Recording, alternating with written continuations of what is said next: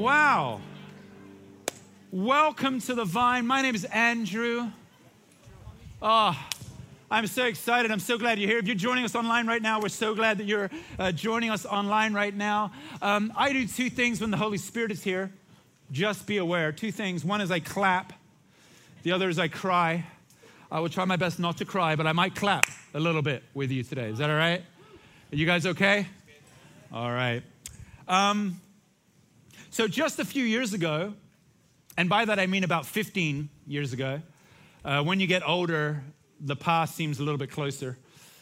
So, about 15 years ago, I woke up one morning and I went to my sink and I looked in the mirror. Now, who knows that it's a bad idea to look in the mirror first thing in the morning, right?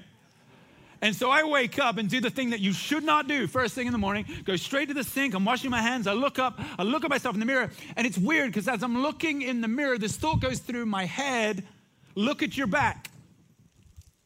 When was the last time you looked at your back? We human beings do not look at our back very often, okay? It's actually kind of hard to look at your back, right? So I hear this voice, look at your back, and I'm like, okay, just like, and I'm kind of like spinning this, trying to look in my back, and I see something on my back I'd never seen before. I saw a little lump. And the little lump was, was there very noticeably, kind of small, small but noticeable on my back. And, and the annoying thing is, it was at that, that place in your back that you can't touch. You know, there's like that bit right there that you cannot touch. It was sitting right there. And I was like, oh, that's interesting. But it didn't hurt. I couldn't feel it. Didn't bother me. I never really saw it. So I just ignored it. And I just carried on with my life. Word of warning do not do that. About six months later, I wake up.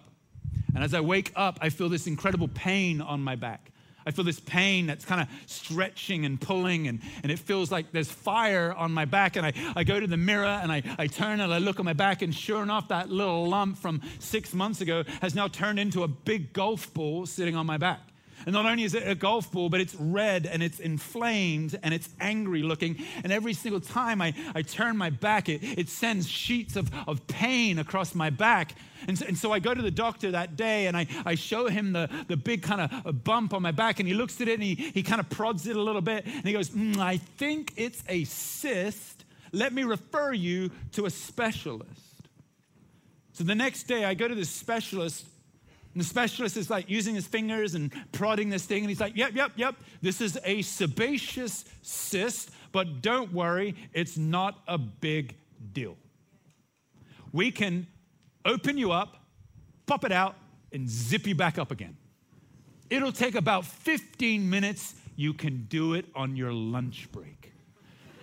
Talk about efficient Hong Kong, right? Like you don't need to miss any work. You can keep making money. You can do it on your lunch break, one hour to deal with the thing on your back. He's like, it's super easy. I open you up, I pop it out, I zip you back up in 15 minutes and back to the office. I'm like, cool. I was working in investment banking at the time. I'm like, I don't have to skip any making money time. All right. So I make my appointment next week on a Wednesday. I go into this guy's office. He has like a massage table on in the office. There's like one of those faces, like little holes where you put your face in it, right? So you can breathe. I'm lying down on this thing, and he goes, "Okay, here's what we're gonna do. I'm just gonna inject some local anesthetic around uh, the little lump there, the cyst. Uh, I'm then gonna open you up, pop it out, and zip you back up again, and get you back to your office with a sandwich." He opens me up, and then I hear this Oh no. Now, normally when you're having surgery, you're passed out because they give you general anesthetic, right? And you don't hear anything, right? And the doctors could talk about anything about you and you would have no idea. But when you're just getting local anesthetic, you're fully awake. And the last thing you want to hear when the doctor opens you up is, oh no. So I'm lying there trying not to panic, and I go, Locker, because my, my, my mouth is a little bit muffled by the thing I'm lying on. Locker, okay? He's like, Well, um, I opened you up, uh, sir, and uh, your cyst is actually attached to your back muscle. Because I didn't realize that it's attached to your back muscle. So it's going to be a bit harder to remove. Now, What the doctor should have done at that moment was zip me back up again, make an appointment for some major surgery, actually give me general anesthetic, and remove it however he wanted to. But did he do that? No. He decides to give me a little bit more general anesthetic, a bit of local anesthetic, a few more injections, so that he can begin to cut the cyst out of my back muscles. Now, you have to understand that the cyst was so entangled around my muscles that in order to get it out, he actually had to end up cutting my back muscle. Now, back muscles are a little bit like, the, probably the way to describe, describe it to you is a little bit like piano wire in a piano. And imagine getting like a cutter and cutting the piano wire. It's like ping, like this, right? That's what it's like if somebody wants to cut your back muscle to get a cyst out of it. It is excruciatingly painful, and the surface numbing of local anesthetic does nothing to dull that pain. Literally, ping, ping. I was screaming my head off. Within about half an hour, I kid you not, they run out of local anesthetic in the clinic. They have injected me so much, tears streaming out of my eyes. I'm screaming all the time. They're trying, oh, everybody else, I, I don't know who was in the waiting room, but whoever was in that waiting room left. They were like, I am not going in to see that doctor, right? The guy's like, like they run, literally run out of local anesthetic. I'm crying, I'm screaming. He's panicking. He's still cutting because he thinks the faster I cut, the quicker I can get this thing out of this guy. And he'll be, you know, after a while, he leans forward by my ear and he says, Valium? I'm like, yes, Valium, thank you. He injects Valium into my arm, and suddenly I'm with Jesus. Ah, life was good again. Literally within seconds, my whole body was flooded with this sense of you can do anything you want, you know? It took him almost two hours to cut out my cyst. I have, I'm not going to show it to you, but I have the ugliest scar on my back. It was so painful. I had about a month's worth of physiotherapy afterwards. And I was literally in trauma, the kind of trauma that makes you want to sue a doctor. But the Bible says do not sue, okay? So I did not sue the doctor, all right? Did not sue him. About a month and a half later, God began to speak to me out of that experience. Who knows that if you have a really traumatic experience, God likes to speak to you? And God begins to speak to me out of this experience. And He says, This, Andrew, do you remember that really painful experience with your cyst? And I'm like, Yeah, I remember that. He's like, That's just how you treat your sin. I said, What do you mean? He said, That's just how you treat your sin. You know, you, you kind of casually kind of go, Oh, oh, yeah, that's there. And then you kind of think it's like no big deal. You kind of just go on with your life and you don't really do much about it. You actually don't do anything about it, Andrew, until it starts to hurt, until it's a bit painful for you or painful for someone else. Then you, then you think you might need to deal with it. And then when you think you need to deal with it, you think it's just a surface issue. You think you can open yourself up, pop it out, and zip yourself back up again, and everything's gonna be fine. 15 minutes back from lunch. But God was saying, Andrew, you need to understand that your sin so easily entangles Hebrew 12, verse 1. And it, and it, so easily entangles that what you think is a surface thing actually gets much deeper into you, actually has the power to get in there with roots that you can't with any local anesthetic. Just think you're going to pop it up, zip it out, and off you go. He's like, you got to understand that actually, so often when you deal with your sin, Andrew, you try some behavioral management because you think that's all you need to do for something surface. And I, and I thought about it later, and I thought this is so true. This is what so much we do as Christians. We think our sin is like some surface issue, so we just apply some behavioral management. Oh, I'm a little bit angry this week. I'm going to try and be a nicer person. Oh, yeah, there's that website I keep going to that I know I shouldn't go to. I'm going to download that software next week that'll help me not to go there, or whatever the issue might be. And we think some, some clever little behavior change in us is going to deal with that issue. And then we're shocked and angry at God when three weeks later we do it again. And it pops back up in our life again. And, God is saying, Andrew, you need to understand that your sin is not some surface issue that you can just lightly deal with. You need to understand that there's no local anesthetic that's ever going to deal with your sin. What you need, Andrew, is a complete regeneration of your person. What you need is a complete regeneration of your spirit.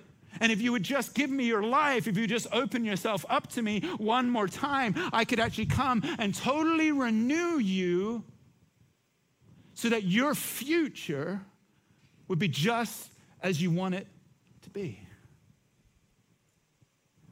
This idea of being completely regenerated by the power of God is the next step in the journey that God takes Israel on as he wants them to see the new thing that he's doing amongst them. If you've been coming to the vine over the last couple of weeks, you know we're in this series where God is doing a new thing over Israel. In fact, in Isaiah 43, verses 16 onwards, he declares, I'm doing a new thing. Right now, it's springing up. And then he asks Israel a question Do you not perceive it? Can you see the new thing that I'm doing amongst you? And, and really, from Isaiah 40 to 66, it's this beautiful prophetic verse, a poem of, of Isaiah speaking out over Israel and saying, I'm doing a new thing and I want you to see it. And here's the things in your life that's stopping you from seeing the new thing that I'm about to do. So, in week one, we looked at how expectations stop us from seeing the new thing of God both good and bad expectations of how God has acted in the past actually causes us to put God in a box of how we think He's going to act in the present and future. And so often we miss out on the new thing God does because we think we're looking in the box for Him to act this way when God actually wants to act in a new way. And then last week, we looked at another thing that stops us from seeing God acting new in the world. And it's because we're not looking in the right place. It's because we're actually not going to the very people that God is often doing that new work in. As, as Israel are challenged by God in Isaiah 58, they need a new fast. Their current fast, their current traditions, their current practices were not suitable for seeing the new. In fact, they had forgotten the poor, the vulnerable, the marginalized, the hurting. And if they were to go to them and actually begin to do the very things that Christ had called them to do, use their resources to bless the poor, make sure they're not so hungry, clothe the naked, find housing for the homeless, as they began to do that, they would actually begin to see the new thing God is doing because the new is happening amongst the very people they were avoiding. And then he gets where we are today. I've dealt with your expectations. I've told you where the new's happening. Now I want to deal with the one thing that got you into exile in the first place. I want to deal with your sin. Oh, I know what you're thinking right now. You're thinking, why did I come to church today? You're thinking, man, I could have gone hiking. There was a great barbecue and I said no. And now I got to sit through a pastor talking about sin, which really raises the existential question for many of you in this room what time is lunch? but I want to encourage you to hang in because I actually want to approach this issue of sin from an angle that perhaps you've actually never thought about it before. I want to approach it actually through the lens of Isaiah and how Isaiah approaches it to Israel at a great time, a critical time in their history. I want to actually show you God's heart for why God wants to deal with this sin issue in Israel so that they might be able to see the new thing he's about to do. And the reason why that's exciting is because God is super excited about that new thing and he doesn't want them to miss it. See, follow me, church. So often when we think about sin and we talk about sin, what, what goes through our mind is that God's angry. He wants to punish us. We've done wrong. And so we need to get punished for that thing so that we can be made new in Him. When actually, what is really on God's heart is your future. What's really on His heart is what He wants to do through your life. What's really on his heart is you're flourishing and who you are as a person. And God sees who you could become. He sees who he's created you to be. He looks at you and says, Man, that one, oh, I've got so many plans for this one. I've got so many things I want to do. I don't want them to miss out on anything. In other words, his heart towards our brokenness is not to punish us, but release us. It's not, to, it's not to come and say, hey, this is a really bad thing you've done and make us feel guilty and shameful and horrible. It's to say, man, if you could only see this thing that I'm going to do through you, you would throw off the shackles of your bonds and you would walk into freedom. I'm so excited for you. And God comes over Israel at this critical moment of their history and says, the Messiah is ahead of you. Jesus is ahead of you. He's coming. And I don't want you to miss seeing him. I don't want your sin to blind you from seeing who He is so that when He comes, you're, you're not able to receive the gift of full life that He wants you to bring. No, no, no. I, I love you so much that I will speak to you about the very things that are likely to blind you from seeing the gift that I'm giving you. Are you with me, church? Do, do, do you get a sense of God's heart? See, God's passion against the sin of Israel is not about their past and some need for punishment, but about their future and their need for life. And it's the same for you. His passion for you to speak about some of the areas in which you're broken right now is because he's so passionate about the life that he wants to bring into you. And so God brings Isaiah this prophetic word to stand over his people and say, Hey, the Redeemer is coming. Jesus is coming. Prepare my people. I'm doing a new thing. I want them to see it. And the only way they're going to see it is that they allow me to regenerate them. No local anesthetic is going to do it. But I've got the one who can truly set them are you with me? Hopefully, now you don't want to go for lunch as we open up God's word together. Here's Isaiah 59, verse 1, the chapter in which God is going to deal big with the brokenness and sin of Israel. I want you to see how he starts. He says, Surely the arm of the Lord is not too short to save, nor is his ear too dull to hear. I, I, I want you to see this right at the start. God's about to speak some pretty big stuff to Israel about their sin and about their brokenness. But I want you to see how he starts it. I want you to see the doorway through which he moves. He goes, Here's the first thing and the last thing you need to know about me I'm mighty to save. My arm is not too short to save you, nor are my ears too dull to hear you. In other words, what he's saying over Israel is before we talk about anything else, before we talk about some of the brokenness that's going on, you need to know my heart. My heart is I'm here for you. I'm for you. I'm not against you. I'm fighting battles for you. I can save you, redeem you, renew you, set you free. I can turn you into the person that you were always designed to be. My ear is not deaf from your cries. My arm is not weak to save you. There is nothing you have done, God is saying to Israel, that has changed me. Come on, church. See, I think we think that our sin changes God. We think that our brokenness has some effect on him where he gets suddenly angry or distant or removed or separated. He starts his great chapter about sin by saying, I'm right here. I've not given up on you. I've not gone from you. My heart is here for you. Why? Because it's just who I am. And whatever you do does not change me. I'm the same yesterday, today, and forever. I love you. I've got you. I'm singing your praises. I'm here for you. I will save you. I'm not deaf from you. Some of you in this room, your starting point is God can't do this for me. Your starting point, when you think about your sin, is I just can't break it, you know? It's habitual, it just always happens. Some of you, your starting point is God's angry at me, He's upset at me, He's not speaking to me anymore, He's distant from me. I think Israel had every reason to feel that way and God starts by saying, I'm here. I'm for you. I can save you. I'm hearing you. And you need to know that before you know anything. For some of you in this room, that will set you free today. Just that simple thing that your sin has not changed God. It has changed some things, and we're going to get on to talk about that, but it hasn't changed God or how God sees you. Are you with me, church? Is anyone here? Come on. I'm clapping, see? But notice what God says next, verse 2. But your iniquities have separated you from God. Your sins have hidden his face from you so that he will not hear. Hang on a sec. So, so God starts out by saying, I'm here for you.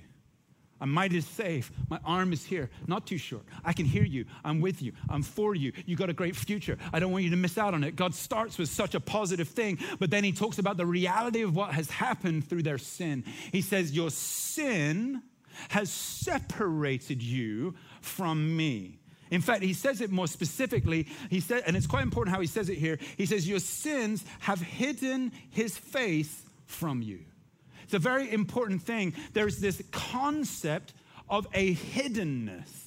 Your sin has hidden his face. I want you to see something right up front here. It does not say God has hidden his face from you. Come on, church. It says your sin has hidden his face from you. In other words, his face is right there. His face hasn't been removed. He is present with you right there. He's still for you, He's not against you. Your sin, however, your sin has infected this relationship, and mostly, this is how it's described it has hidden you, blinded you. You're not able to see Him in the way that He has actually designed you to see Him. That's the great travesty of sin. Not that it removes God from us, but it removes us from God. We cannot see Him as He desires for us to see Him. To understand the power of that hiddenness, I, I want to actually just go a bit broader in Scripture beyond uh, just Isaiah 59. I want to take you quickly uh, to a part of, I think, what is the predominant place in Scripture theologically where it speaks about sin. This is Paul and Romans chapter 1. And we're going to dip, we're going to kind of go down into this chapter because I want to unpack a few things about the basic idea of sin. And then I want to apply that back to Isaiah 59, verse 2. Is that all right? Can everybody do that? I know it's 11 o'clock. We're going to keep moving together, all right? So here it is. I want you to see how Paul presents the reality of the travesty of sin so that we can understand what it does to us. Verse 18 of Romans chapter 1 The anger of God is revealed from heaven against all godliness and wickedness of people who suppress the truth by their wickedness. Paul is writing here, and in fact, he's going to go on, I'll show you in a moment. He's writing here about Adam and Eve. He's talking about Genesis 3, and he's trying to help his church understand what the travesty of Genesis 3 has done for them, what it has done for all humanity, for God's people. And he said there's this wickedness, there's this callousness in us. And he says here, uh, really importantly, he says it has suppressed the truth by their wickedness. The first thing Paul wants you to know about sin is that sin suppresses the truth about God. Now, why is that important? It's important because in Genesis 3, when Satan shows up to Adam and Eve, he shows up and he says, Hey, why did God say you shouldn't eat from this tree of the knowledge of good and evil? And they're like, Well, he just forbade us not to eat from that tree. And here's what Satan says He says, The reason why he doesn't want you to eat from it is because if you eat from it, you'll know the truth. Oh, really? What's the truth? Oh, the truth is you're not just made in the image of God, but you actually are God, that you can be God. The truth that God is hiding from you is that you will actually be God. You'll see the world like He does. If you just take of that fruit, you'll suddenly see things just like God. And Adam and Eve are tricked, they're deceived into eating a fruit, thinking that they will know more, thinking that they'll see more of the world, become more like God, and it is a trick. Sin does not give us more knowledge, it suppresses the truth. Sin does not allow us to be more open to the world, it actually closes us off from it. This is the starting point of what Paul's trying to unpack to his church. You need to understand that your knowledge of God, your understanding of Him in your sin is actually suppressed, it's not released. It's not like you get to see him more, understand him more, know him more in your sin. Your sin hides, go back to 59, verse 2. Your sin hides the truth, it doesn't show you the world as it is. Are, you still with me? Now, notice what Paul then says next in verse 21. He says, For although they, speaking about Adam and Eve, knew God, they neither glorified him as God nor gave thanks to him, but their thinking became futile and their foolish hearts were darkened. See, this is very important. He says, First step, we sin and it suppresses the knowledge of God. Second step, when the knowledge of God is suppressed in us, our thinking is impacted. We no longer think good things about God. We no longer want to honor Him. We don't want to think good of Him. We don't want to be grateful for Him. Uh, our, our thinking is repressed inside of us because the knowledge of God has been repressed. Repress the knowledge of God, then human beings will not be expressing that knowledge. What he's talking about here in, in verse 21 is that we don't worship. Sin stops us from worshiping God because if you suppress the knowledge of God, where is the worship then coming from?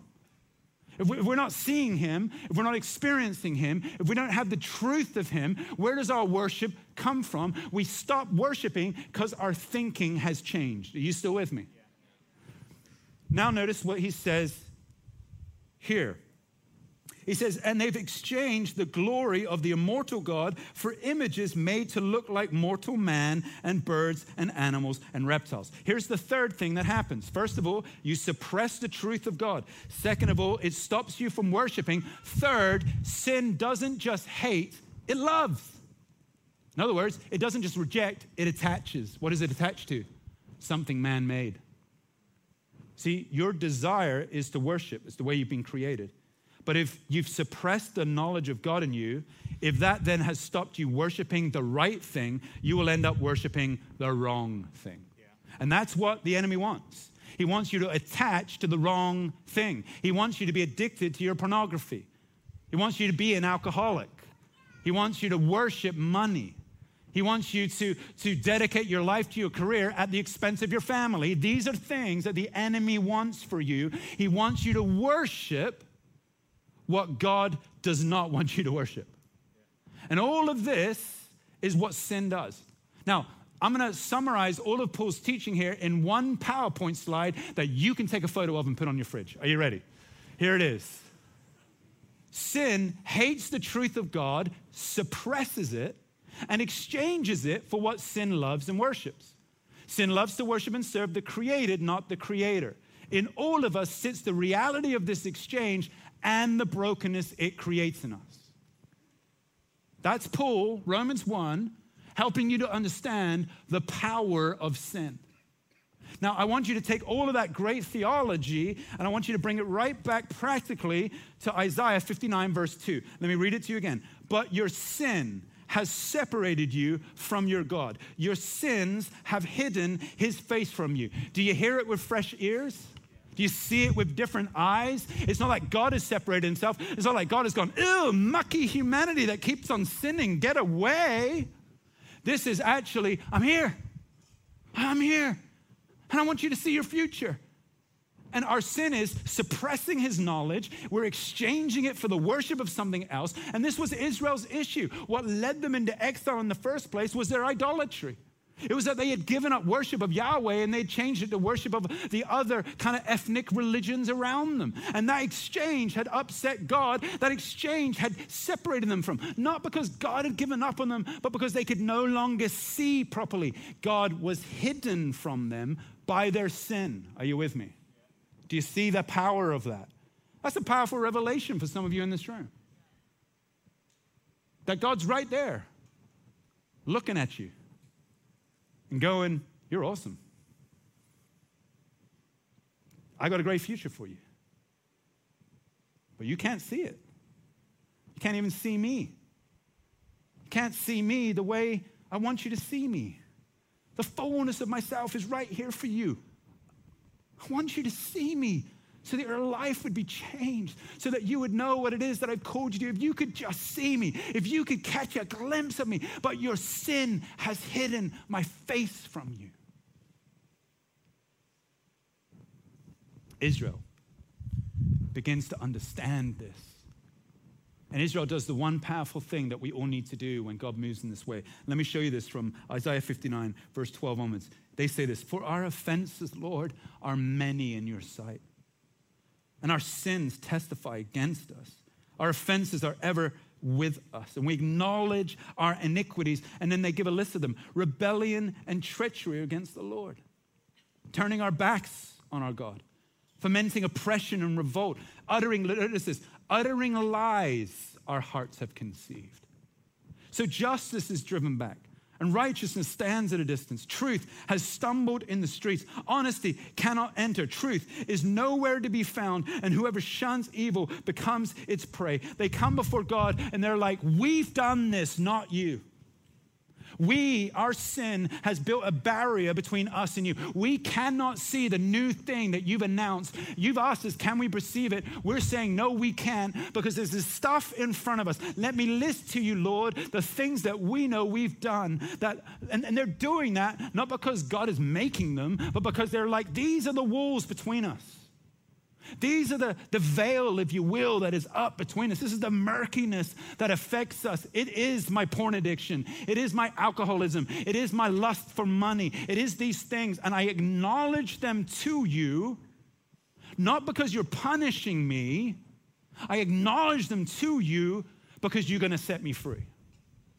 I'm going to see you in a way that I've never seen you before. And that's what I want. That's what I want to see you like I've never seen you before. Now, Israel understands, though, that they can't change anything. they understand that no behavioral modification is going to deal with this. They realize that this is no longer a surface issue. Local anesthetic is going to do nothing.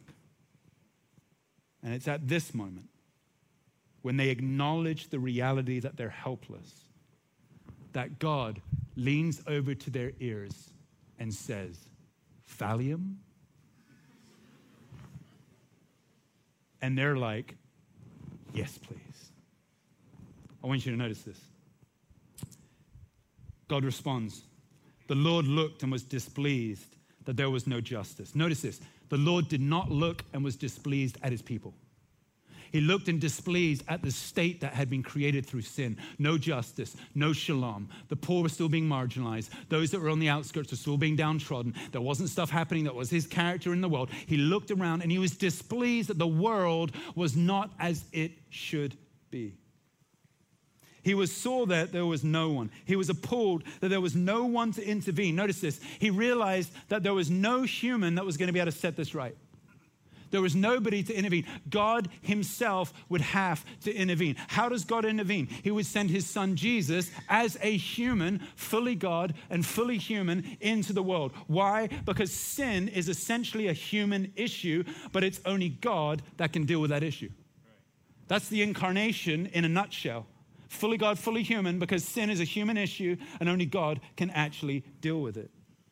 And so he says this he said, His own arm worked salvation for him. His own righteousness sustained him. He put on righteousness as the breastplate, the helmet of salvation on his head. He put on garments of vengeance and wrapped himself in a zeal as in a cloak. Those words should remind you of something. Paul later in Ephesians would write these exact same words, pulling here from Isaiah 59. God does it now. Breastplate of righteousness, helmet of salvation. I'm going to fight your battles. Paul later says, because of the death and resurrection of Jesus, we get to put this stuff stuff on now. We get to protect ourselves against sin. We get to fight battles for each other. We can wear the helmet of salvation, the breastplate of righteousness. We can put the belt of truth around us because we will not suppress the truth anymore. But in this moment, God is doing those things on behalf of his people. Notice what he says in verse 20 The Redeemer will come to Zion, to those in Jacob who repent of their sin. Jesus is coming, basically, is what God is saying to Israel. And I don't want you to miss out. I don't want you not to see it. I want you to see the glory of Christ amongst you. He's just coming. And if you repent of your sins, if you acknowledge the wall that's between you and me, the wall will come down. How? Look at how he says it in verse 21. As for me, this is my covenant for you. My spirit who is on you. and my words that I have put in your mouth will not depart from your mouth or from the mouths of your children or from the mouths of their descendants from this time forever and ever, declares the Lord. God starts by saying, I'm here for you. I'm mighty to save. I can fight your battles. He ends by saying, I'm going to put my spirit in you, and my spirit is going to so regenerate you that my word will not depart, not just your mouth, but your family's mouth and the generations after it, and the generations after that, and the generations after that. I'm going to do something through the life death, and resurrection of Jesus that is going to change all of eternity. That if you're in that relationship, you're in that relationship forever. It'll be for the glory of you. I'm not giving you some local anesthetic, I'm regenerating you from the inside out by my spirit and by the word. So, so see what God is doing in the chapter here. It starts out by saying, I've got you, I'm mighty to save. But your sin blocks your vision of me. Wow, God, I understand that. I see that. I don't want my vision of you to be blocked. Lord, here are the things that I know are blocking you. Would you forgive me? I'm pouring my spirit on you. I've got my word for you. I'm regenerating you and your family for generation after generation after generation. I got you. So, sin isn't this really dark thing. I mean, the consequences of it, the reality of what it does in our relationship with God, dark, hard, bitter things. But God's attitude and approach is, I've got you. So let me draw us to a close with one quick and final demonstration to you of all that I think God is saying through Isaiah. And I think this will really help you to understand how you should approach all of this in your life. This is the practical way you can put this into place. It starts out by knowing that God created humanity good. In fact, humanity is described as very good.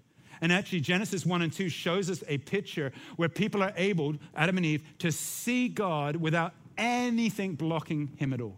The word used is they were naked and unashamed. Nothing between them and God, nothing between them either. They had this total transparency, vulnerability, and openness before God. That's how we started. That's the relationship in which we should have with God. That's the way things ought to be. And then Genesis 3 takes place.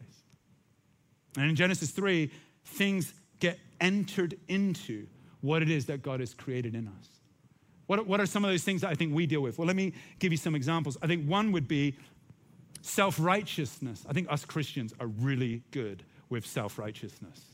See, self righteousness is represented here by select vinegar because it looks a lot like how we were intended to be, but it really, really stinks. Self righteousness is not the way Christ has created you to be, even though you can come and pretend that everything is okay when actually it stinks. What about things like anger that I know many of us deal with, bitterness? That has to be represented by Tabasco, surely. And that comes into us, doesn't it? And we, we find it really hard to shake our, our bitterness and our anger at one another. It stores up inside of us. And it stores up deep inside of us so that it bubbles up at the most inconvenient of times. What about things like we talked about earlier, fear and anxiety and worry? I think a Twinings tea bag is a good way to think about your worries. Why? Because we dip in and out of our worries on a constant basis, don't we? Just like a tea bag in a cup of tea.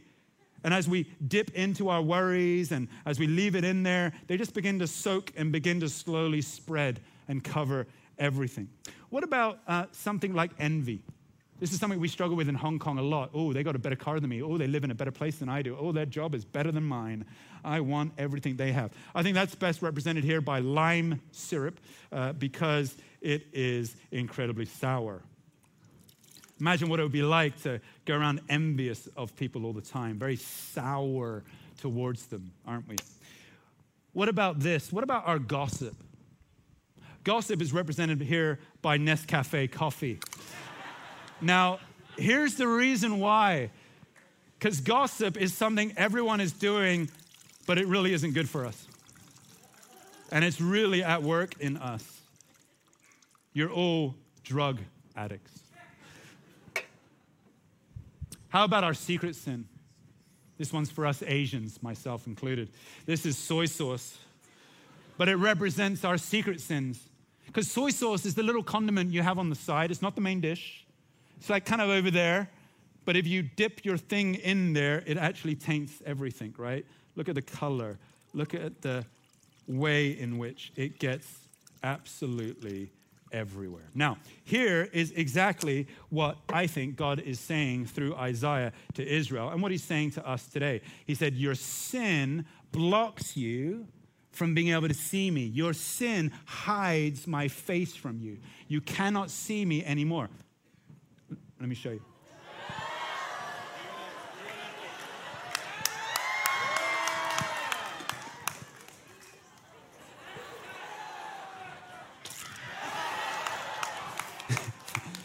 That's biblical revelations. I spit you out of my mouth.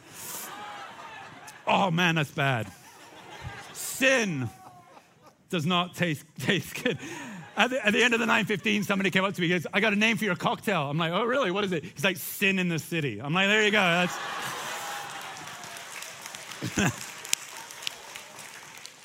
but this is what God's saying. You, your sin hides my face from you. It's not my face is taken from you. You just can't see me the way it is. And what Paul says in Romans is we need to be regenerated by Christ. We need to know that Christ fights those battles for us, that he regenerates us inside out, that he pours his spirit over us at the end of Isaiah 59, that the spirit pours over us. And as the spirit pours over us, uh, everything is able to change. So let's take God's spirit. And as we begin to allow it to change us, to renew us, to move on us, look what it actually does inside of us. It completely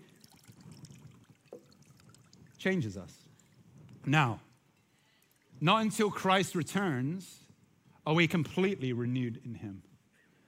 But now we live in this tension of now but not yet. Paul would describe it in 1 Corinthians 13. He would say, It's like I see through a glass almost dimly. But guess what? That tastes an awful lot better.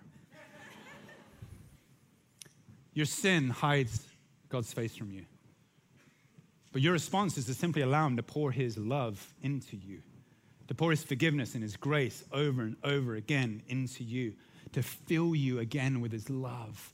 So that the things that are there that no local anesthetic's ever going to deal with is going to be able to be purged and cleansed for you for the glory of God.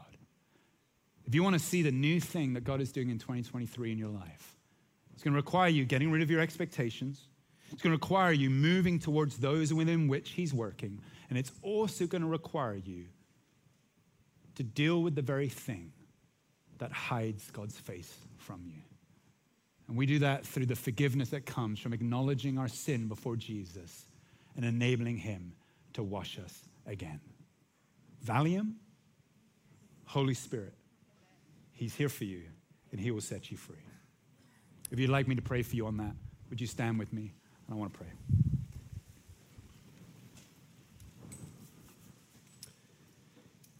And if you'd like to respond today, just open your hands. And if you're online right now, you can do the same as well, wherever you're watching.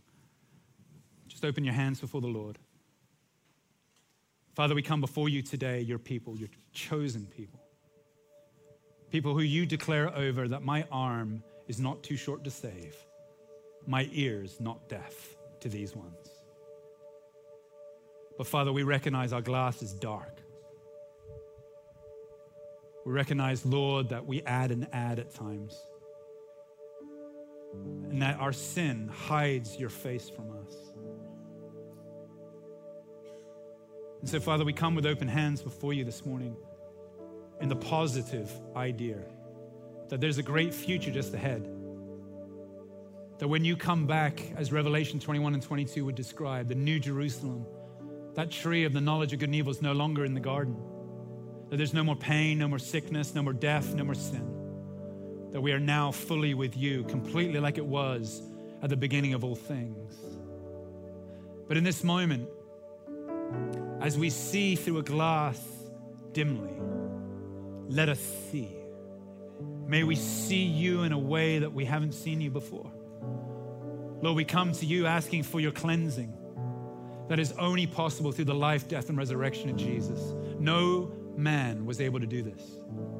So we come to you with the incarnation of Christ, fully God, fully human, who took our sins, bore our iniquities on that cross, paid the price for what it is that we had done who rose again to say that sin does not have the final word, that death is not the full stop, merely a comma.